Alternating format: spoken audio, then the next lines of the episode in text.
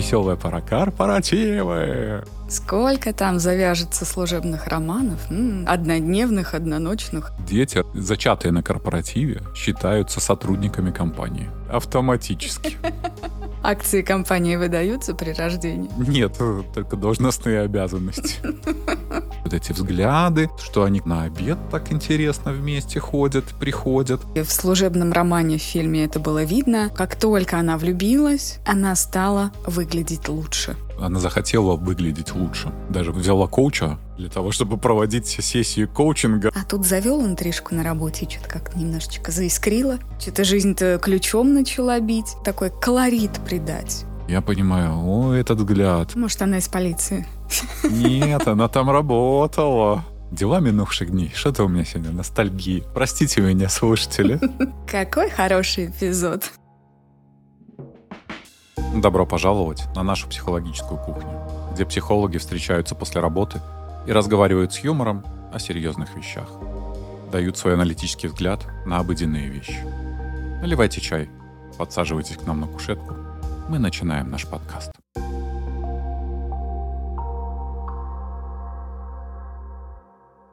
Разговорчики по Фрейду. Здравствуйте, наши слушатели. С вами ведущие психологи Арсений Володько. И Таша Брис, здравствуйте. Давайте сегодня про служебный роман. Так вот, внезапно. Почему нет? Все любят этот фильм. Наверное, многие сталкивались с этим явлением. К тому же, по-моему, где-то в нашем телеграм-канале проскакивал подобный вопрос. Угу. Было-было. Так что мы продолжаем нашу славную традицию отвечать на ваши вопросы, а это же славная традиция и повод подписаться вам на наш телеграм-канал, на наши социальные сети. Таким образом вы влияете на контент, задаете вопросы и получаете свои ответы. Такое пассивное участие наших слушателей. Не только слушателей, но и авторов, я не побоюсь этого слова. Точно, можно даже немножечко сэкономить денег на первичных приемах у психологов, либо понять, что они таки нужны, эти приемы, потому как вот узнал из авторитетного плюс-минус источника, и тогда больше ясно. Не просто загуглил. Там же, что не гуглишь, сразу онкология. Говоришь, голова болит, там все плохо. Говоришь, любовника завела, он говорит, это у тебя все, инсульт, инфаркт, и все плохо куда ни ткни. Ну что, наши слушатели признавались, что и вправду подкаст помогал и помогает им в жизни. И в какой-то степени, да, наверное, сэкономили кучу денег на нас, на психологах. Они на нас сэкономили. Хорошо, хорошо.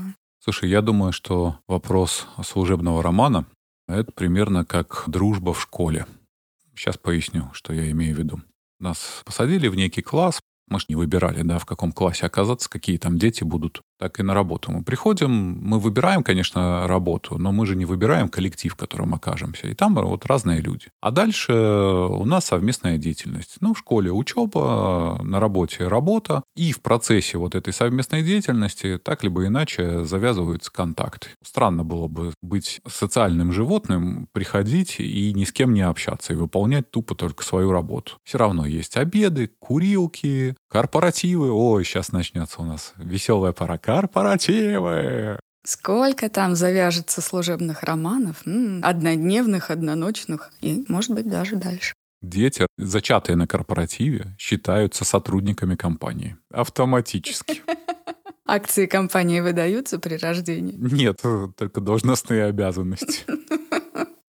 Вот просто оказались в одной среде, проводим много времени. И, естественно, за это время мы так либо иначе сближаемся с какими-то людьми. И, может быть, в реальной жизни, то есть если бы мы там ехали в метро, мы бы какие бы там, не знаю, симпатии, либо даже иногда антипатии, чувства друг у друга не вызывали, то шансы на то, чтобы мы начали общаться, тем более встречаться, они минимальны. А так, за счет вот этого тесного контакта мы начинаем присматриваться к людям, видим их как-то в разных проявлениях, и волей-неволей возникают вот эти взаимные симпатии. А если еще какие-то вот ситуации, типа а корпоратив, алкоголь, вот это вот все, эта симпатия может резко перерасти в некую горизонтальную плоскость. Это история про то, что как бы мы ни говорили о своей уникальности, хотя это безусловно так. Все-таки мы не так-то сильно и разборчивы. В детском саде у нас уже был какой-то жених или невеста. В школе мы присматривали за какой-то девочкой или мальчиком. Из своего класса, ну, максимум из какой-то там параллели. В институте нам тоже кто-то уже нравился. Да, и чем работа отличается от этого? Тот же микросоциум, тоже много времени вместе, тоже есть возможность узнать, даже совместная деятельность э, объединяет, а еще и на работе у людей бывают схожие ценности, то есть понимание больше. Ну, например, очень частая история служебные романы у медиков. Они прям сильно друг друга понимают. И все эти ночные смены, и зубрежки, и отчеты, и сложности, и трудности с пациентами и так далее. Просто довольно легко искать точки соприкосновения. Как минимум мы работаем в одной компании, да, даже если мы на разных должностях работаем, кто-то там в бухгалтерии, а кто-то в производстве.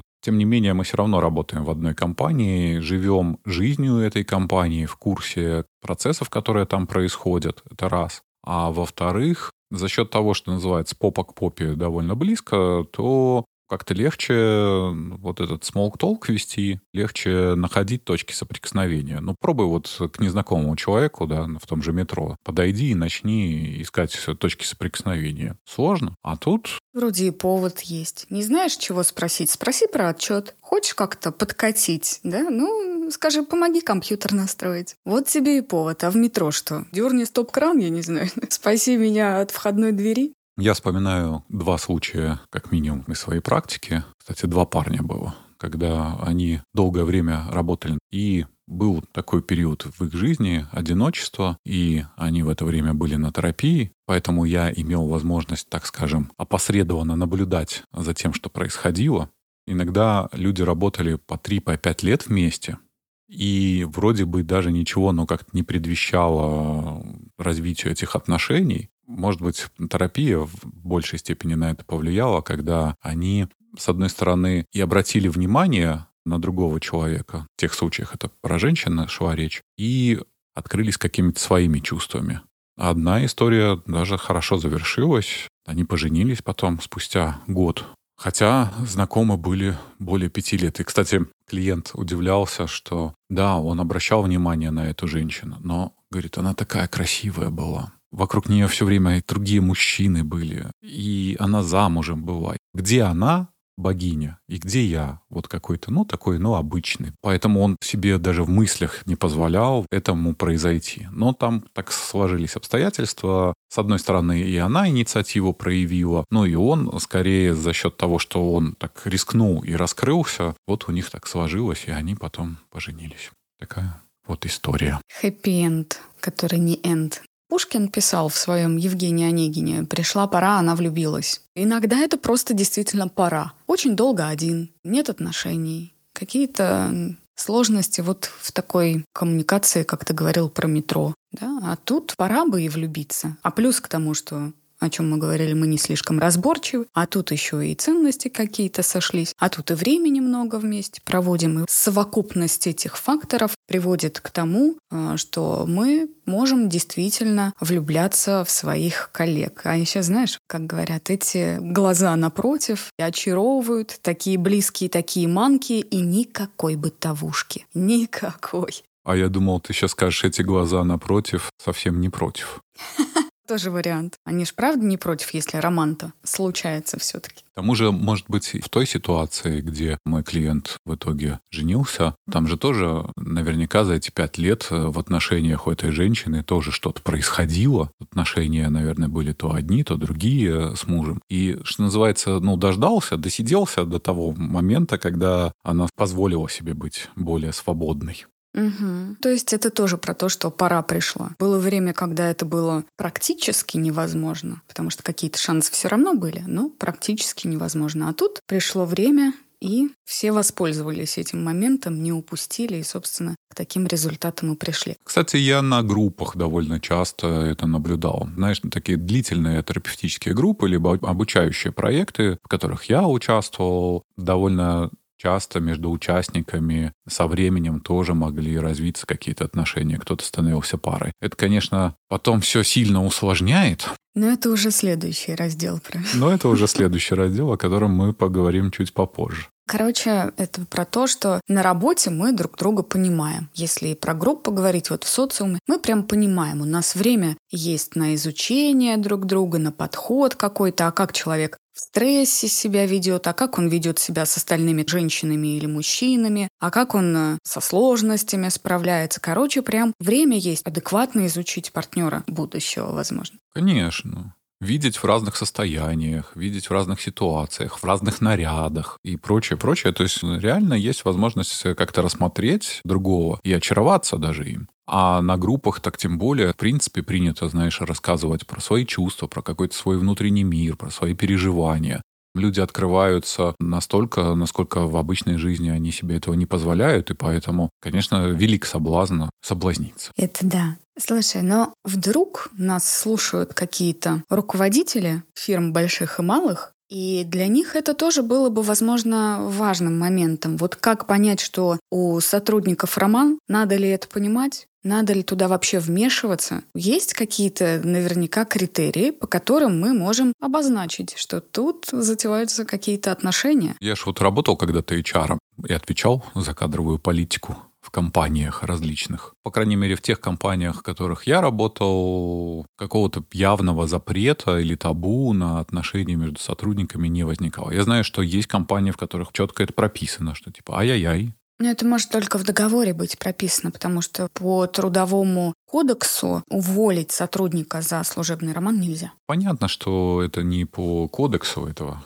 как говорится, по понятиям, по некой корпоративной этике и культуре. То есть, когда человек приходит, ему там сообщают, что вот у нас там так-то, так-то можно, так-то, так-то не принято. Или так-то не поощряется. Делает ли с этим что-то? Во-первых, этот процесс не проконтролируешь. Это вообще какое-то бессмысленное занятие. Особенно если это большая компания, там много всяких людей, между ними много всяких коммуникаций происходит, и что каждого жучок ему, что ли, внедрить, поставить, отслеживать. В принципе, эта зона достаточно интимная, это личная жизнь, и пытаться вторгаться, держать свечку над постелью, смотреть на интимную жизнь, ну, мне кажется, такое себе не самое благодарное и лучшее занятие. Конечно. Но можно заметить, что на каких-то этапах отношений KPI сотрудника снижается. Вот это такой важный критерий для работодателя, потому что он становится более рассеянным, более ветреным, он становится эмоциональным. Другой вопрос, как понять, вследствие чего его KPI снижается? Что первично? Я бы здесь поспорил, знаешь, сотрудник э, может влюбиться в абсолютно рандомного человека, в момент влюбленности и переживаний, возможно, и его KPI будет падать, потому что если раньше, например, он был одинок, задерживался на работе, и, в принципе, кроме работы у него ничего не было, а тут появилась, понимаешь ли, бурная личная жизнь, недосыпы и прочие эти штуки, естественно, наша производительность падает, и вообще, я помню, долго ходил этот мем, а, наверное, даже кто-то верит в него по поводу того, что любовь признали психическим расстройством. Помнишь, такое ходил? Нет. Нет, ты не видел? Серьезно, такая, знаешь, картинка там прям со ссылками, с какими-то отсылками, что официально любовь признали психическим расстройством. Круто. Все-таки я психопат. Это ж мем. Люди поверили. Хотя, да, некоторые признаки некого безумства, в кавычках, конечно, наблюдаем, когда люди влюбляются, и вот эти гормоны, и особенно на первом периоде, цветочно-конфетный этот период, или, как зоологи говорят, период гона, да, но гон это у самцов, а у девочек другое. Но знаешь, что неочевидное для очень многих наших слушателей будет? Поделюсь маленьким секретом, которые знают групповые терапевты. Ну, по крайней мере, у нас в гештальтерапии те, кто проходил специализацию по групповой терапии, об этом знают. Мы берем любой человеческий коллектив. Когда возникают альянсы, то это образует пару. Я сейчас говорю про бессознательное поведение, ну, которого нету в КПТ, я напомню, да. Так вот, оно диктует, что коллектив начал разваливать эту пару, потому что пара, она сильнее, чем поодиночке. То есть это угроза, в принципе, для коллектива, потому что один будет поддерживать другого. И это усиливает позиции обоих. Поэтому безопаснее их развалить безопаснее для выживания коллектива. Это такая абсолютно биологическая форма поведения, которая нами не отслеживается, но я это очень часто замечал на группе, когда вдруг возникает какой-то даже намек на какие-то отношения. Кстати, в детстве так тоже часто происходит. Там начинают стебать. О, жених и невеста, жених и невеста. А зачем это вот делают дети? Почему они так пытаются акцентировать на этом внимание? Чтобы вызвать чувство стыда. А зачем чувство стыда? Чтобы они прекратили это делать. Потому что вот это несет угрозу нашей компании. И, кстати, наверное, многие наши слушатели замечали, когда, допустим, была какая-нибудь там мужская компания, да, и в компании появляется девушка у одного из парней. Приходит девушка. Иногда эта компания может развалиться, так же, как и компания женщина, которая была достаточно устойчивая, но появиться в ней мужчине, и это начинает разваливать эти отношения. Ну, слушай, я в такие сильно женские компании чуть меньше верю, чем а, в мужские, на самом-то деле. Мне кажется, что компания мужчин — это более устойчивая структура, нежели женская компания. Хотя бывает, конечно, мы с кем-то там дружим, с универа долго, но не запускаем туда мужчин. Иначе, правда, все пойдет по звезде. Потому что, как минимум, возникает ревность. Допустим, мы проводили вместе время, отлично там, значит, вот как секс в большом городе, вот это вот все, мы там на коктейле встречаемся по выходным, вот это, туда ходим. А тут, значит, у кого-то появляется отношение, и что? А он уже часть этого времени инвестирует в эти отношения, и он уже не приходит к нам в компанию, меньше проводит времени. Вот это подкаблучник, ты там с нами тогда-то не пошел, здесь проигнорировал. Более того, я знаю кейс, когда хорошие подруги прям из-за того, что одна начала встречаться с парнем, поссорились, причем подруга сказала, выбирай, либо я, либо этот парень, при том, что этого парня она даже не знала. Ну, лично. Какое-то абсолютно негативное отношение, и все. У меня тоже такая история была. Клиентка сказала, что я чувствую, как мне стало уделяться меньше времени, меня не замечают, со мной меньше разговаривают, меня не так поддерживают, начали как будто отфутболивать в разных ситуациях. Ну и вообще все плохо. Мы меньше вместе времени проводим, вместе меньше остаемся дома, меньше ходим на шопинг, меньше мужиков обсуждаем в конце концов. Она раньше со мной так мило трещала обо всем, а сейчас как-то темы изменились, и все вообще не так. И я чувствую дикую ревность к тому, что появился вот у подруги партнер. Так же, как и некомфортно себя будет ощущать любой, в кавычках, одиночка в компании парочек. Угу, третий лишний. Вот они там все парочками, да, а я тут один, и этот дискомфорт будет наблюдаться, потому что, ну, наблюдать за чужими отношениями это может вызывать разные чувства в том числе, например, и зависти, либо наоборот, когда начинают ни с того ни с сего, ну, как человека абьюзить на тему того, а когда у тебя уже отношения, да, вот это вот как родители, когда уже дети будут, когда ты уже нас познакомишь с кем-то, а я, может, не хочу. Все по парам, да, как в той песне, все подружки по парам, а то, что это там я одна. Только я в этот вечер засиделась одна. Это правда. Ну и, естественно, если подружка парой, то и мне было бы неплохо иметь какую-то пару. И тогда отношения снова могут быть плюс-минус нормальными. Потому что вот мы уже и вчетвером. Раньше мы вдвоем в кино ходили, теперь вчетвером ходим. А если и наши мужики еще дружат, так вообще прекрасно. Поэтому подружки на самом деле стремятся подружить своих партнеров, чтобы им тоже было интересно, поэтому мы с друзьями встречаемся. Мы две подружки, вон там два друга, давай встречаться, так будет клево, весело. Да, но только люди забывают, что это они друг друга выбирали в качестве друзей, а их партнеры выбирали их, соответственно, но не выбирали партнеров своих друзей или друзей своего партнера. Вот так.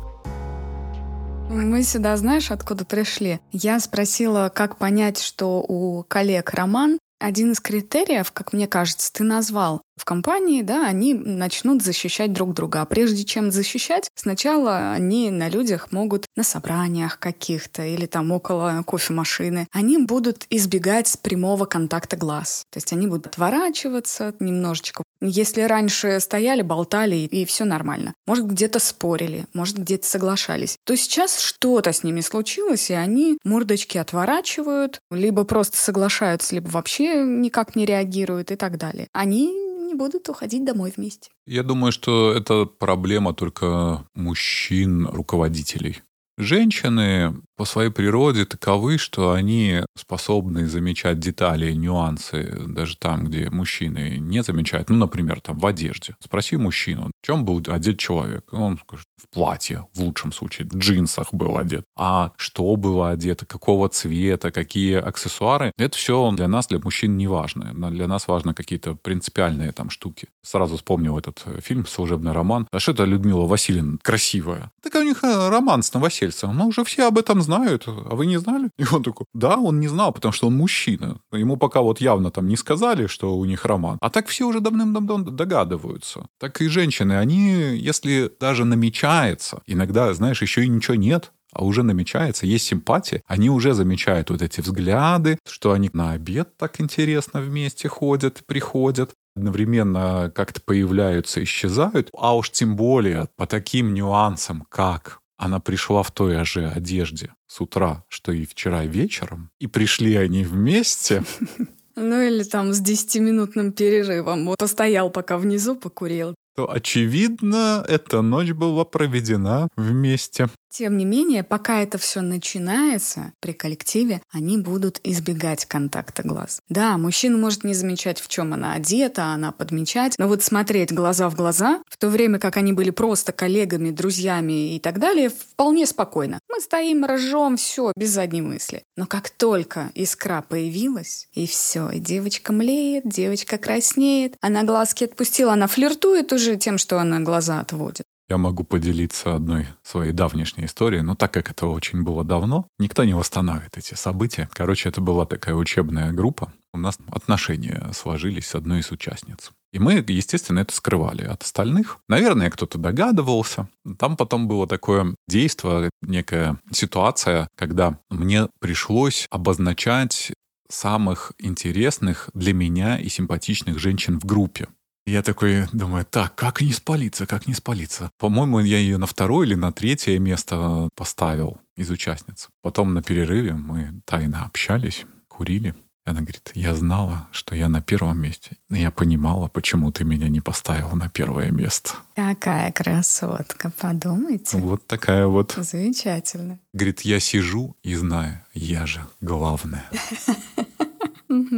Я лучшая, это точно. Ну, еще такой критерий, наверное, про то, что, опять-таки, в служебном романе в фильме это было видно. Как только она влюбилась, она стала выглядеть лучше. Она захотела выглядеть лучше. Даже взяла коуча для того, чтобы проводить сессии коучинга. Людочку.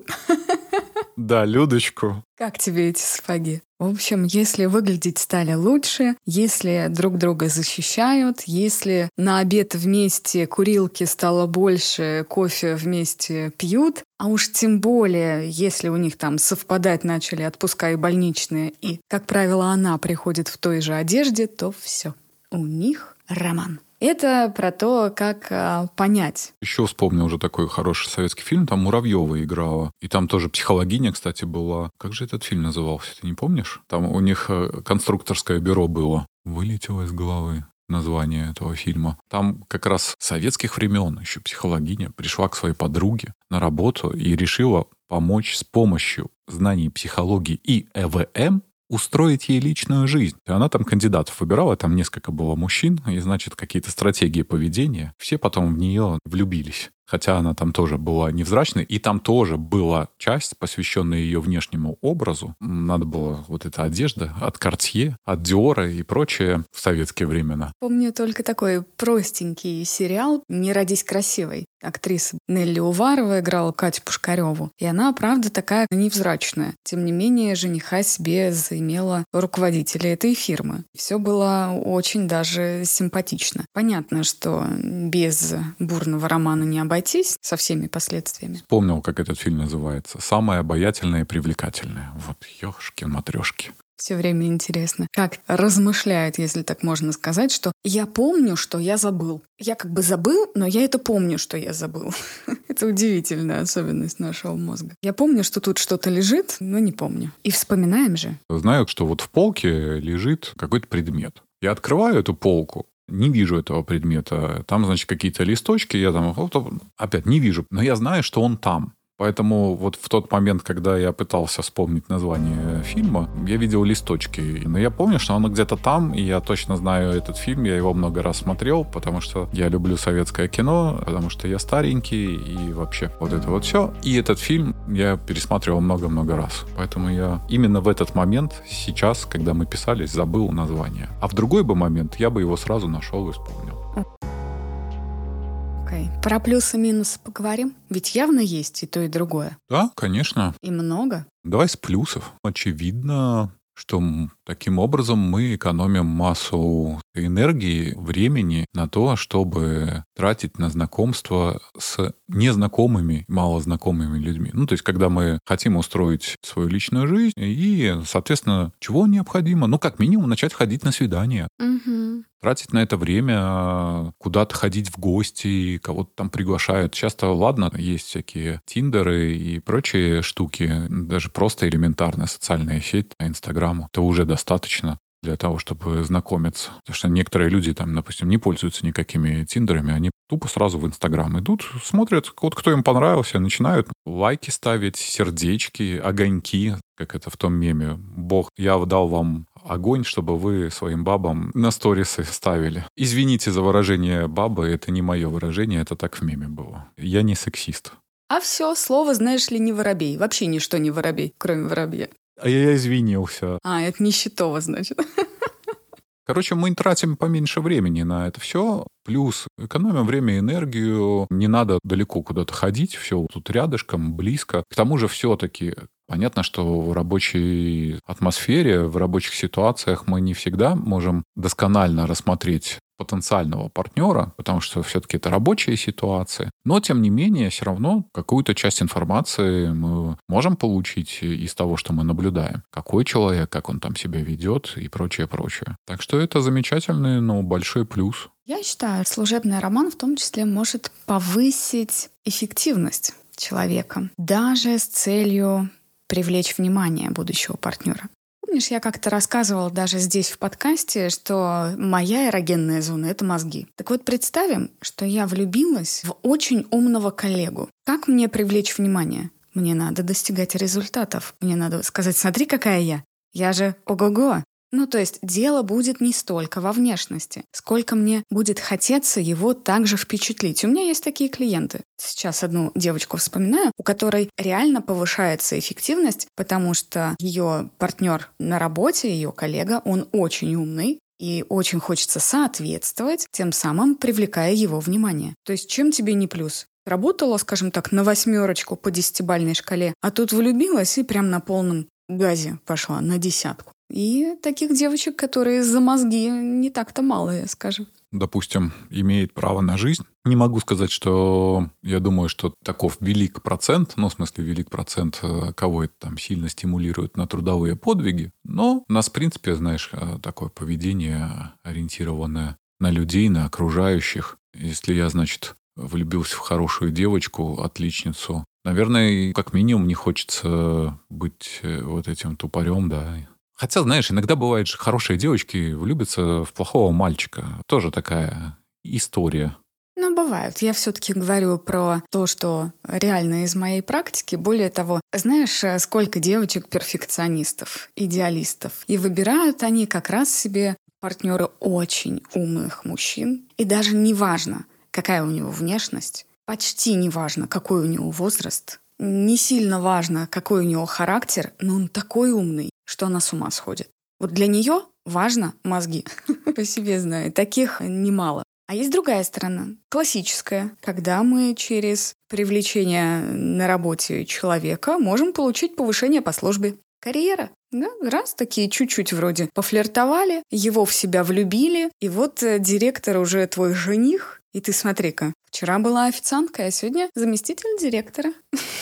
Да, есть вообще, знаешь, такие сферы, где уже сложилось устойчивое мнение, что карьеру там строят исключительно через постель. Ага, конечно. То есть кто-то будет добиваться карьеры и таким образом. Мы не говорим про плохо или хорошо, мы говорим про сам факт. Такое бывает. Точка. В конце концов, можно рассмотреть и служебный роман через призму того, как невзрачный Новосельцев, абсолютно никчемный, берет охмуряет на самом деле директрису и становится начальником. Ну, оно же точно. Есть из такого простого. Обычные серые будни, все скучно, а тут завел интрижку на работе что-то как немножечко заискрило. Что-то жизнь-то ключом начала бить. Такой колорит придать. Ну так, немножечко встрепенуться.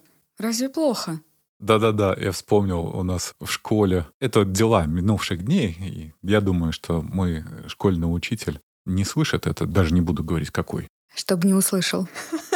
Да, чтобы не услышал. Был у нас такой один школьный учитель. На самом деле он выглядел всегда хорошо. По советским временам он ездил на машине, а это уже было круто. И выглядел он всегда хорошо в костюмах. А, ну, в принципе, в советские времена часто э, мужчины были в костюмах, в школе, по крайней мере. И иногда мы замечали, что во время урока он выходил, потом приходил и как-то странно иногда что-то с губами делал, вытирал их. И мы фантазировали, что у него, скорее всего, есть интрижка вот с той учительницей. Мгм. Вот мы, конечно, не видели ничего. Может быть, мы и правы, а может, мы по-детски слишком фантазировали. Но у нас было стойкое убеждение, что у этих двух учителей есть интрижка. В моей школе тоже были интрижки учителей. Я вот помню. Вообще вряд ли, что кто-то из моей школы либо меня помнит в этом смысле, потому что учитель-то у нас был два года всего. У англичанки и учителя информатики был роман. Они такие молодые после университета. Пришли в обычную школу. Там все такие взрослые, все такие скучные. Они такие молодые, энергичные, красивые. У них взгляды сходятся. Возраст плюс-минус один. И они оба, правда, симпатичные. У них точно был роман. Так бывает. Мы не стебали их. Может, потому что информатика это был девятый класс примерно. У нас самих уже какие-то отношения появлялись. И это нормально. Кстати, обрати внимание, Таша, с какой интонацией мы про все это говорим. В этом много возбуждения и удовольствия. Угу, конечно. Какому человеку не нравится возбуждение и удовольствие? Покажите мне его. Наверное, такие есть, но это не норма. Дорогие слушатели, среди вас есть такие? Напишите, пожалуйста. Кто из вас не любит удовольствие? Глаза мои не видели и чресла мои не чувствовали ни возбуждения, ни вашего удовольствия. Оно мне не надо, не надо, не надо вообще никогда. Завершить плюсы можно тем, что это банально помогает повысить самооценку. Правда, но пришла я на работу, и тут вот из всего коллектива, из этих 30 мужиков выбрали меня. Меня. Не вот ее, которая тут долго работает. И не вот эту. А она тоже красивая, а меня выбрали. А? А еще если двое. А если больше. Ой, как хорошо. Да? Тоже вспомнил такой кейс. Дела минувших дней. Что-то у меня сегодня ностальгии. Простите меня, слушатели.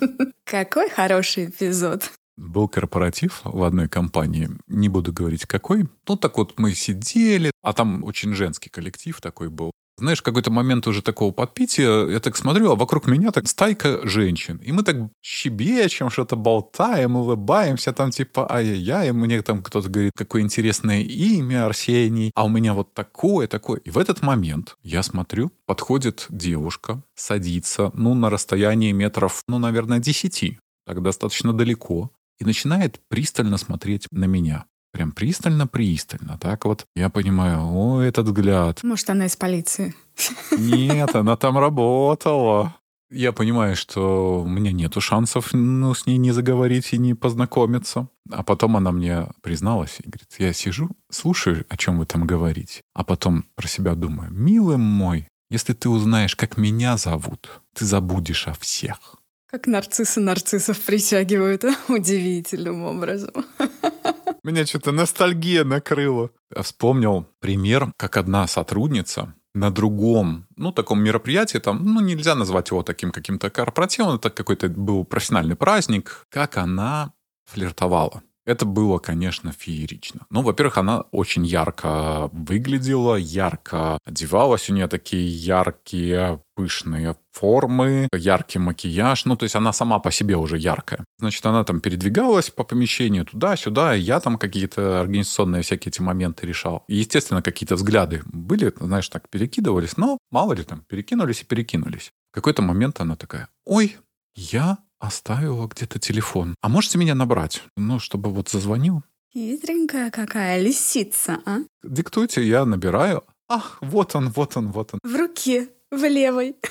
Нет, не в руке, но где-то там лежит. Проходит какое-то время, минут 15-20, она опять подходит. Я опять его где-то оставил. А можете меня набрать? И уже не диктует номер, ну потому что понятно, что в последних сохраненных я опять набираю, она опять находит. Я там смышленый мужчина и понимаешь, что это не то, что намек, это, знаешь, такой хороший сигнальный колокол. Не намек, а наметчище. Это такая нормальная сирена прозвучала. Аларм, аларм. Два раза причем. Я выждал паузу. Я думаю, нет, я поиграю в эту игру тоже. Я умею играть. Я сутки подождал. И потом через сутки написал. Знаешь, мы как-то разговаривали, она говорит, я думал, сообразит он или не сообразит? Я говорю, слушай, ну это так было очевидно. Говорит, нет, некоторые не соображают. Я говорю, да. Что значит были некоторые? Наверное, в ее опыте бывали такие ситуации, когда она посылала, может быть, какие-то другие сигналы, но мужчины не считывали. Мы, знаешь, иногда тупенькие. Пока носом не тыкнут между грудей пышных,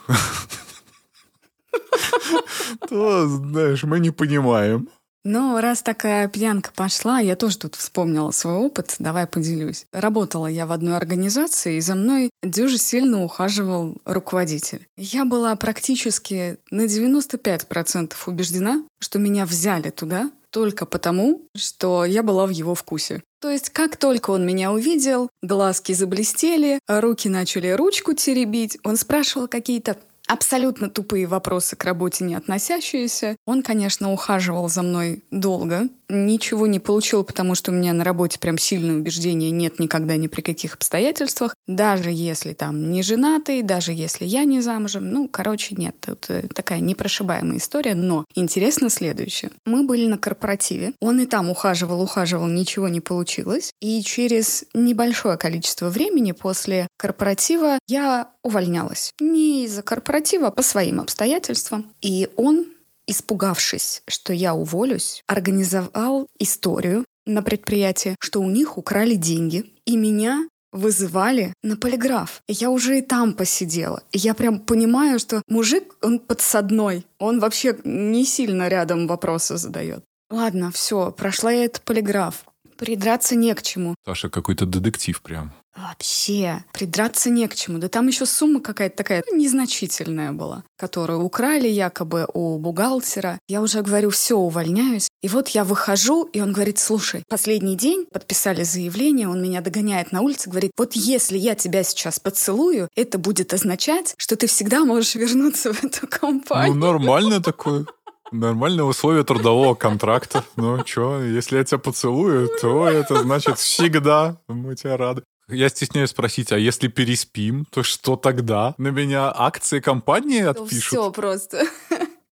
Короче, и тут у него не получилось. После чего через неделю он мне звонит, говорит, слушай, не получилось на полиграфе нормальных результатов. Давай еще раз пройдем. Мне это очень нужно. Я говорю, ну, слушай, Иван Иванович, я говорю, давай ты вызовешь меня тут в отделение полиции. Он такой, ну нет, ну в отделение полиции, зачем же так? Ты приезжай к нам в компанию. Я такая, ну, извините, я уже в другом городе, не могу, если что, вызывать. Звонил он еще мне несколько раз по разным вопросам. А где вот это лежит? А вот это куда дело? И это было сто процентов понятно, что это просто повод. Ну, такой настойчивый. Прям вообще. Слушай, Таша, вот ты сказала, что можно карьеру через отношения строить, но вообще-то я вспомнил исследования, которые показывают, что симпатичные, ну то есть красивые люди добиваются большего, чем люди, ну скажем так, заурядной внешностью. И это правда. Я вспоминаю просто, когда я работал HR, когда есть два примерно одинаковых кандидата, естественно, я возьму кандидата, который, ну, просто симпатичен. Просто вспомнил, я взял главного бухгалтера. Это была очень эффектная, красивая девушка, такая 30 лет, высокая, такая стройная, очень обворожительная. Все записали, да, какие критерии у Арсения, если что? А, я брал ее исключительно по профессиональным качествам. Правда, и никаких отношений ни у меня, ни у директора не было. Просто взял, потому что она была при всех ее профессиональных качествах еще и симпатичная. Я просто вспомнил историю, когда мой директор обвел переговоры с каким-то таким типа а чиновником у себя в кабинете, и в это время зашла наша главная бухгалтер, принесла там какие-то документы, потом ушла, и это мне директор рассказывал. Этот чиновник, наверное, где-то минуту молчал, потом говорит, а это кто у вас? Он говорит, главный бухгалтер. Он такой, а такие главные бухгалтера бывают? То есть он был шокирован, у него там какой-то когнитивный диссонанс сложился, да, что, оказывается, главные бухгалтера могут быть такими эффектными женщинами. Секретарь, ладно, знаешь, ну как-то лицо офиса, вот это вот все. Ну да, тоже стереотипично, но... Да, да, да, да, да. А тут главный бухгалтер такой. Он говорит, да, у нас вот такой главный бухгалтер. А кто моя заслуга? Потому что кто взял? Арсений. Молодец. Я за красоту. Похлопали, похлопали. Всё. Нужно, наверное, как-то и про минусы сказать. Чтобы реалистичнее на картиночку смотреть, да?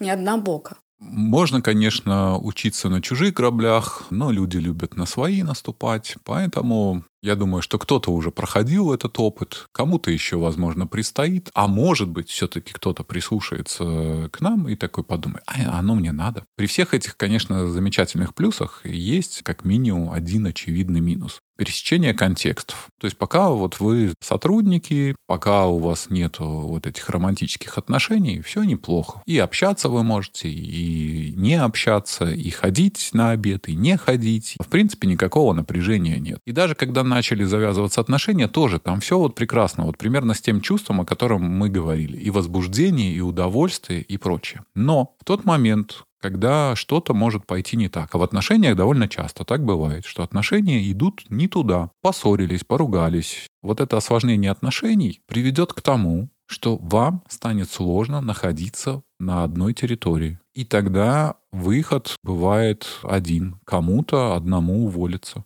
А если вы строили карьеру, а если вы довольно много вложили сил, чтобы оказаться в том месте, в котором вы сейчас находитесь, для вас это будет очень болезненная ситуация. И избежать этого практически невозможно. Я на примере своих клиентов знаю, как это сложно находиться с человеком, не испытывать к нему каких-то негативных чувств, продолжать работать, и чтобы это никак не сказывалось на работе. Нет, поверьте, вы не роботы, да, и вот этот постоянный контакт с человеком, что вы его видите, а еще, не дай бог, вы там, значит, поссорились, а потом у него другая какая-то интрижка, и вы узнали.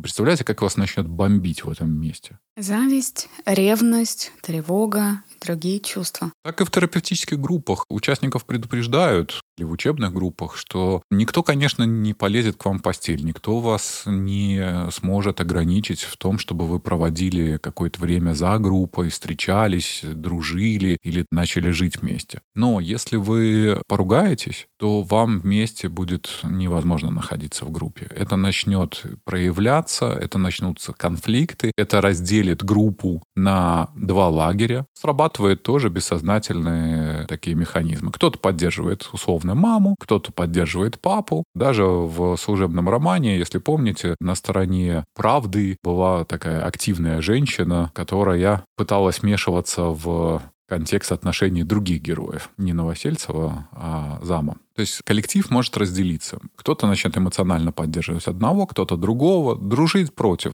Да, такая частая стратегия. Это все стреляет, искрит, зажигается. И, наверное, этого больше всего боятся руководители, начальники, чтобы вот подобные ситуации, значит, не взорвали эмоциональную бомбу в коллективе. Потому что в любом случае личный конфликт перетекает и может стать рабочим конфликтом. Вот мы поссорились лично, и теперь я и документы не принесу, и отчет вовремя не сдам, и вообще пошел ты в жопу. Я вот не хочу и точка. И про рабочее я забываю. Не то чтобы забываю, начинаю что-то делать, может быть, даже намеренно, чтобы в личном отомстить. Поэтому крайне сложно вот это вот личное и рабочее настолько четко разделять, чтобы одно другому ни в коем случае не мешало. У кого-то получается, но Наверное, такие отношения, они личные тоже на расстоянии. То есть не если мы уже муж с женой или пара, а ну вот у нас есть личные любовные отношения, как любовники, и на работе. Но опять-таки тоже не обязательно. То есть такое может быть, но не обязательно. Очень даже стандартная история, да, когда директор обидел секретаря, и она ему в кофе плюнула, условно говоря. Цветы и не купил. Потом на совещание позвал кофе принести. Она всем принесла, на него чашку пролила. Ой, Иван Иванович, извините. И пошла. Цок-цок-цок. Или Виагра ему сыпанула так от души вместо сахарочку. И ушла с работы. Конечно, Правильно? да, да, да. И камеру включила. Говорит, я посмотрю за тобой, что ты делать будешь. Такие вот мы коварные. Потом еще в случае разрыва отношений чаще всего придется менять работу. И тут вот как раз, если с друзьями тут выбирай, типа, либо партнер, либо я как подруга, то и тут опять приходится выбирать. Либо я, либо работа. Каждый раз приходится выбирать вот такое черно-белое. Либо так, либо так. Вместе, по чуть-чуть, 40 на 60, 30 на 70 не работает. Надо вот либо-либо. И если с друзьями это еще хоть как-то работает, можно обговаривать, можно договариваться еще что-то делать, то тут уже намного-много сложнее. Конфликт личный, и все, рабочие отношения потекли. Угу. Какие еще минусы? Все-таки, наверное, рассеянность, низкая эффективность, я ее отнесу к минусам. Представим, что у меня отношения за пределами работы. У меня был конфликт в этих отношениях. Я пришла на работу, чтобы переключиться. Рядом со мной нет этого человека, с которым был конфликт. Ты как про раздражающий такой фактор, да, то есть все время пушит. Конечно. А тут э, он рядом, мне хочется его избежать. Мне как будто бы и в личное время нет возможности этого избежать. Ну, мы там живем уже, например, вместе. И на работе я этого избежать не могу. Его как раздражающего фактора. Как будто я такая зажата. И, конечно, я буду раздражительна, я буду рассеяна, ну и так далее. Это очень негативно на работе скажется. Даже если и нет какого-то конфликта, а даже вот этот период романтический, то да, все равно, наверное, из-за того, что мы слишком часто пересекаемся, видим друг друга в коридорах, в кабинетах или вообще сидим рядом, то Конечно, наше внимание в большей степени сосредоточено на том, что вызывает у нас возбуждение и удовольствие, нежели какие-то цифры, отчеты и, и вот это вот все не очень возбуждающее и приносящее удовлетворение. В конце концов, то, о чем мы тоже чуть-чуть уже говорили, зависть и сплетни. Если мы с кем-то на работе сольемся узами романтических отношений, то у других коллег может быть зависть, появятся сплетни, нас могут обоих турнуть с этой работы. Чем же оно хорошо? Копать начнут, что-нибудь снимать, что-то кому-то рассказывать. Мы такими двумя белыми воронками можем стать воронами, в смысле, да? Воронки не те, которые вот эти вот инстаграмные, а белыми воронами. Но не хочется сплетен. И так головника целая куча.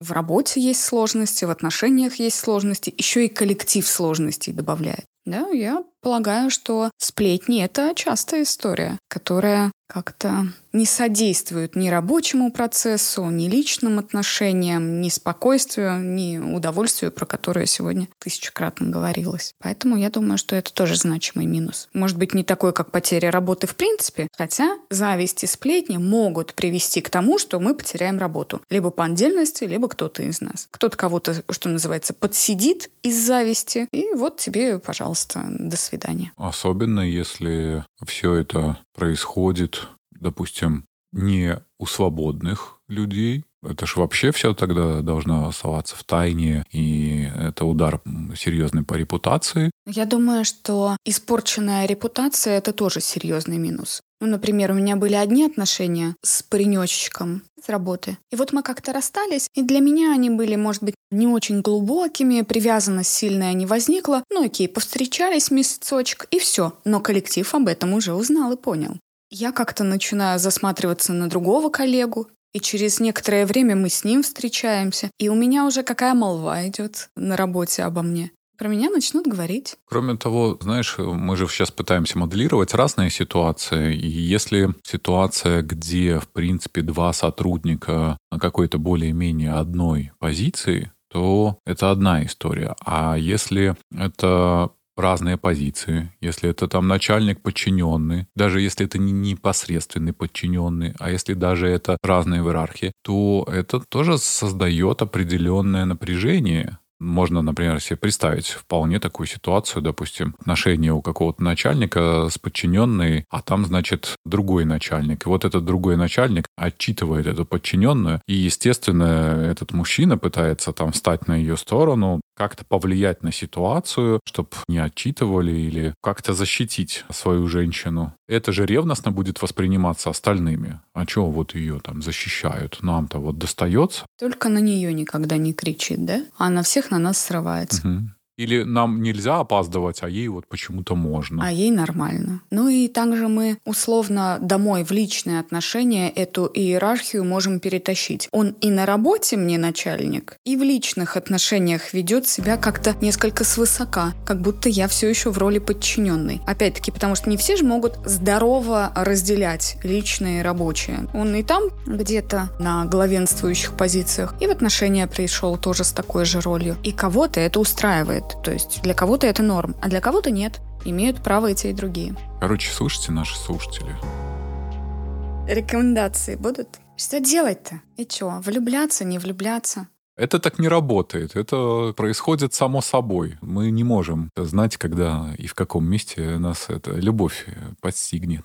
Я бы дала такую рекомендацию. Для меня видится она как самая значимая, самая важная. Подумайте о последствиях. Готовы ли вы в случае чего на самые негативные последствия, которые могут произойти в случае конфликтов, завершения, окончания отношений и так далее. Если вы готовы, то давай. Но если для вас, например, карьера это очень важно, или еще что-то. В общем, готовы ли вы принять решительные меры, как мы говорили, карьера либо отношения, например? Наверное, это самое важное. Да, ну а что тут еще как-то порекомендовать? Не выяснять отношения на рабочем месте. Личные. Если у нас роман, и это личные отношения, на рабочем месте их не выяснять. А где их выяснять? В личное время. По личным вопросам в личное время. Конечно.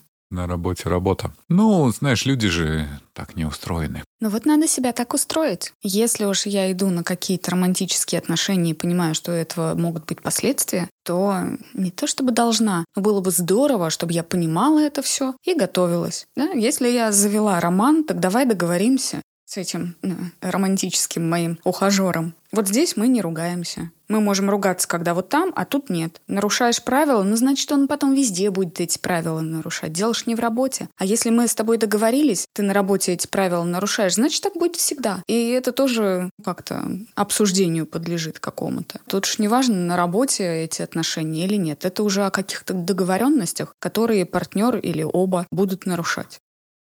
Я сейчас, знаешь, о чем Таш подумал. Мы так первую часть смачно и с такими чувствами обсуждали, а вторая часть про минусы и вот последствия совсем так э, куца. Отсюда вывод получается, что встречайтесь, конечно, но а что делать? А кто может запретить? Это как в фильме «Покровские ворот». А кто не пьет? Скажите мне, кто не пьет? Да, так и здесь. А кто не встречается? Правда, могут быть серьезные отношения, долгие, классные, интересные, если это отношения между коллег. Но это действительно так. Мы можем очень хорошо понимать друг друга, разделять ценности. У нас совпадают, блин, отпуска. У нас плюс-минус одинаковый график. Мы понимаем, кто почему задерживается и что за причины реальные могут быть, да, каких-то задержек на работе. Вот когда я не знаю, что у моего мужа, почему он там задержался, я не на его работе. Я могу как-то сомневаться. А тут-то я точно точно знаю. Мне все понятно. Доверие выше. Но вот есть такой значимый минус.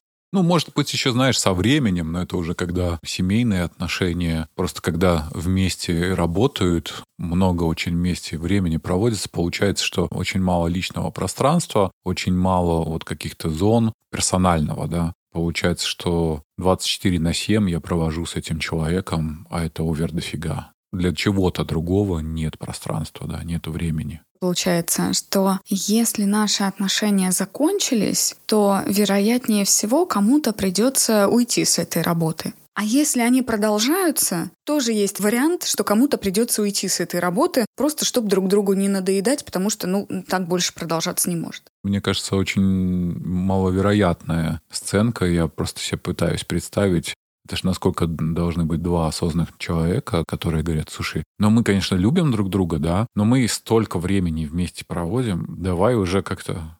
Ну хотя бы в другое отделение перевестись. Я думаю, что большинство людей подобный текст э, или подобные формулировки воспримут болезненно. Все, ты меня не любишь, ты не хочешь со мной время проводить. Поэтому нужно слушать подкасты, понимать, что это нормально. Мы действительно очень надоедаем друг другу, если 24 на 7 вместе. У нас и дома, как говорят, лодка счастья разбивается о волны быта. Быт дома и часть быта мы тащим с собой на работу. И вот это вот одно и то же лицо и ночью, и вечером, и в отпуске, и на работе. А также и потом вот эту работу тянут домой, да, вместо того, чтобы наслаждаться чем-то они продолжают решать там производственные проблемы, обсуждать начальников, директоров и прочие-прочие эти штуки.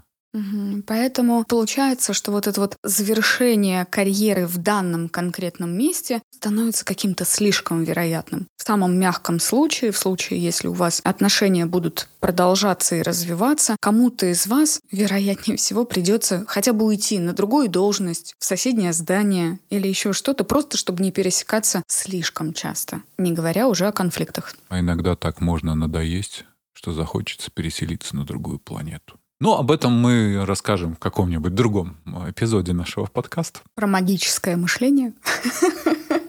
И путешествие к звездам. Угу, и романтических персонажей. Ну что, будем итоги подводить? Да. Подводя итоги, я так э, коротюсенько скажу, что мы обсудили, почему мы влюбляемся в коллег, разобрали некоторые критерии, что мы не сильно разборчивы и так далее по тексту. Возвращайтесь, слушайте, там все интересненько. Немножко сказали о том, как понять, что у коллег роман, есть ли какие-то отличительные признаки. Много говорили про свои личные истории, и наверняка кто-то захочет именно это послушать. Рассказали о плюсах, рассказали о минусах, выяснили, выяснили, что как будто бы плюсы настолько симпатичны и эротичны, что к минусам и не так важно переходить. Но, в принципе, минусы есть, они значимые, поэтому думайте, принимайте решения, с холодной головой как-то подходите. Вряд ли это получится, ну попробуйте.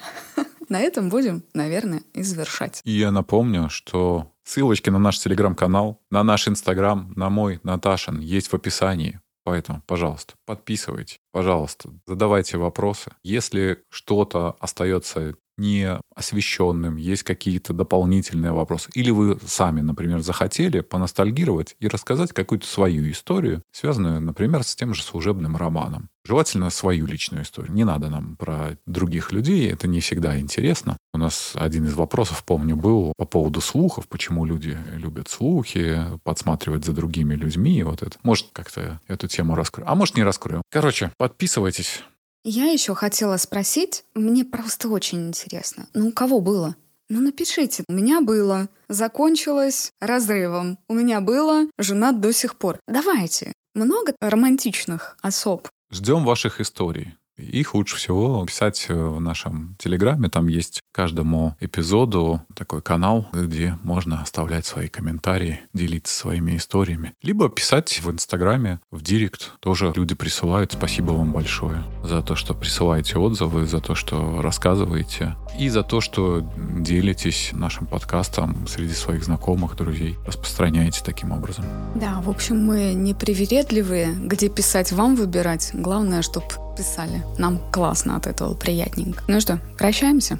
До новых встреч. Пока-пока. Разговорчики по Фрейду.